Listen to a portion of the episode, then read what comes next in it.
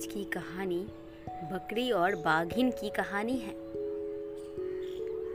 एक गाँव में बूढ़े दंपति रहा करते थे। संतान न होने के कारण वे दोनों बहुत दुखी थी।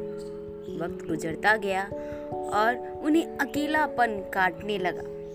एक दिन बूढ़े आदमी ने बूढ़ी दाई से कहा, कब तक हम अकेले रहेंगे? अब मन नहीं लगता। घर काटने को दौड़ता है। क्यों ना हम एक बकरी ले आए? ये तो बहुत अच्छी बात कही तुमने। बूढ़ी दाई खुश होकर बोली, उसी दिन बूढ़ा बाज़ार गया और चार कौड़ी देकर एक बकरी खरीद लाया। चार कौड़ी से खरीदने के कारण उन्होंने उस बकरी का नाम चार कौड़ी रख दिया। वे दोनों बकरी के घर आने से बहुत खुश थे।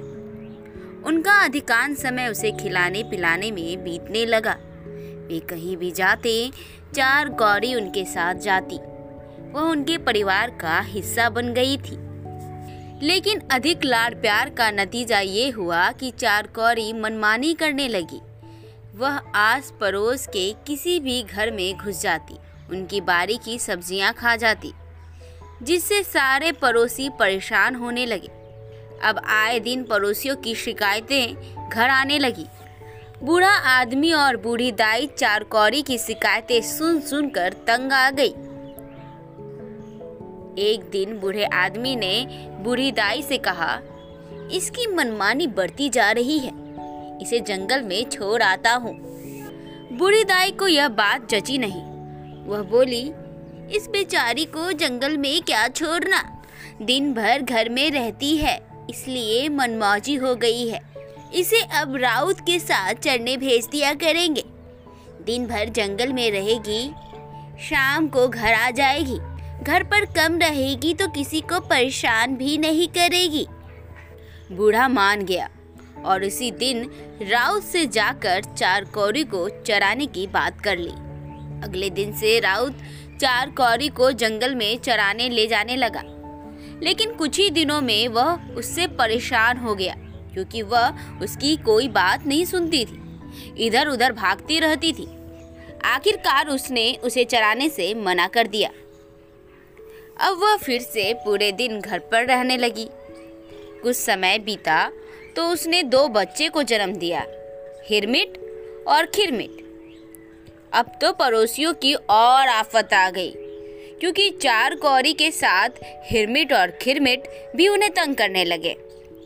बूढ़ा आदमी और बूढ़ी दाई परेशान हो गए और उन्होंने चार कौड़ी को उसके बच्चों सहित जंगल में छोड़ दिया। जंगल में चार कौड़ी अपने बच्चों के साथ मज़े से दिन गुजारने लगी। वे दिन भर जंगल में घूमते और फूल पत्ते खाते और रात में किसी पेड़ के नीचे सो जाते। इसी तरह कुछ दिन बीते। एक दिन एक बागिन ने उन्हें जंगल में देख लिया। और उसके मुँह से लाल टपकने लगी। वह हिरमिट और खिरमिट को चट कर जाना चाहती थी। चार कौड़ी समझ गई कि बाघिन का इरादा क्या है। वह डर से काँप गई, फिर अपने बच्चों की खातिर हिम्मत कर बाघिन के पास गई और बोली, प्रणाम दीदी। चार कौड़ी के मुँह से अपने लिए दीदी का संबोधन सुन बाघिन अचंभे में पड़ गई। वह सोचने लगी कि इसने दीदी कह दिया? अब इसके बच्चों को कैसे खाओ उसने चार कौड़ी से पूछा, कहाँ रहती हो? रहने की कोई जगह नहीं है, दीदी, चार कोड़ी बोली, चल मेरे साथ, मेरी मान के बगल की मान खाली है, वहीं रहना, बाघिन बोली। चार कौड़ी हिरमिट और खिरमिट को लेकर बाघिन के साथ मान में चली आई। वह समझ गई थी कि बाघिन उसके बच्चे को नहीं खाएगी, क्योंकि उसने उसे दीदी कहा है। वह अपने बच्चों के साथ बाघिन की मान के पास वाली मान में खुशी खुशी रहने लगी, लेकिन वह सतर्क रहा करती थी। ना जाने कब बाघिन का मन बदल जाए। कुछ दिनों बाद बाघिन ने बच्चे दिए, एक कारा और दो कारा। बच्चे होने के बाद से वह शिकार पर नहीं जा पा रही थी। अब भूख के कारण वह बकरी के बच्चों को खाने की योजना बनाने लगी। चार कौरी ने बाघिन की आँखों को पढ़ लिया था। वह बार बार उसे दीदी पुकारती ताकि उसका मन बदल जाए। कुछ देर के लिए बाघिन का मन पिघलता भी, पर बाद में भूख हावी होती तो वो फिर उसके बच्चों को खाने के लिए ललायत हो जाती। एक शाम उसने चार कौरी से कहा, तुम तीनों अब से हमारे साथ सोया करो। बच्चे खुश होंगे। चार कौरी ने ना नुकुर की तो बाघिन बोली, तीनों ना सही। अगर खिरमिट या हिरमिट में से किसी एक को भेज दो तो चार कौरी चिंतित हो गई। अपनी माँ को चिंतित देख खिरमिट बोला, माँ, मैं आज रात बाघिन की मान में सोऊँगा और तू मेरी चिंता मत करना। मैं सुबह सही सलामत आऊँगा। उस रात खिरमिट बाघिन की मान में पहुँचा और बोला, मौसी, मैं आ गया। उसे आया देख बाघिन बहुत खुश हुई और बोली, एक किनारे जाकर सो जा खिरमिट एक किनारे जाकर सो गया। बाघिन उसे देखती रही और उसे खाने के बारे में सोचती रही। कुछ ही देर में उसे नींद आ गई और वह सो गई, लेकिन डर के मारे खिरमिट को नींद नहीं आई। आधी रात वह उठा और बाघिन के पास गया। देखा वह गहरी नींद में सो रही है।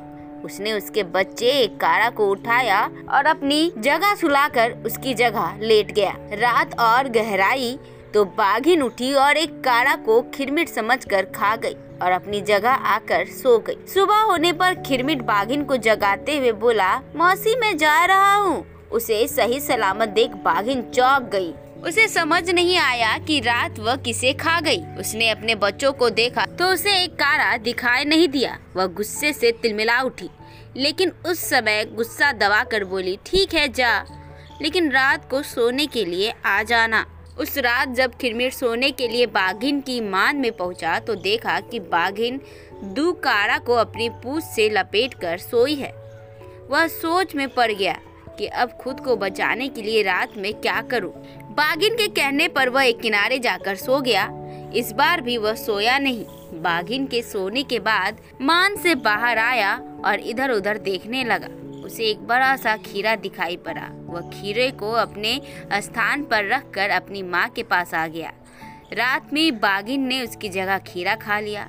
सुबह होने पर खिरमिट बाघिन की मान में गया और बोला, मौसी, मैं जा रहा हूँ। उसे फिर से जीवित देख बाघिन आश्चर्य में पड़ गई। वह चला गया और बागिन उसे देख सोचती रह गई। रात में मैंने इसकी जगह क्या खा लिया? पास ही दुकारा सो रहा था। कुछ देर में बागिन को खीरे से ढकार आई और उसे समझ आया कि उसने खीरा खा लिया है। वो गुस्से से बिलबिला उठी। इधर खिरमिट अपनी माँ के पास पहुँचा और उसे सारी बात बताते हुए बोला, माँ, अब हमें यहाँ से भागना पड़ेगा। बागिन हमें मार डालेगी। उसके बाद वे तीनों वहाँ नहीं रुके और जंगल की ओर भागने लगे। भागते भागते वे बहुत थक चुके थे, लेकिन बाघिन के डर से उनके कदम रुक नहीं रहे थे।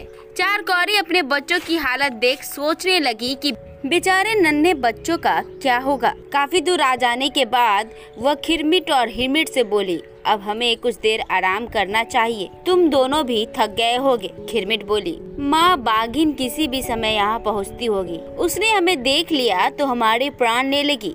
ऐसे में हिरमिट ने सुझाया, क्यों न हम किसी पेड़ पर जाएँ? बाघिन पेड़ पर चढ़ नहीं पाएगी और हम सुरक्षित रहेंगे। चार कौरी और खिरमिट को भी ये बात जम गई और वे तीनों एक पेड़ पर चढ़ गए। उधर बागिन खिरमिट को ढूंढते हुए उनकी मान में पहुँची। लेकिन वहाँ उसे कोई नहीं दिखा। वह समझ गई कि तीनों भाग गए हैं।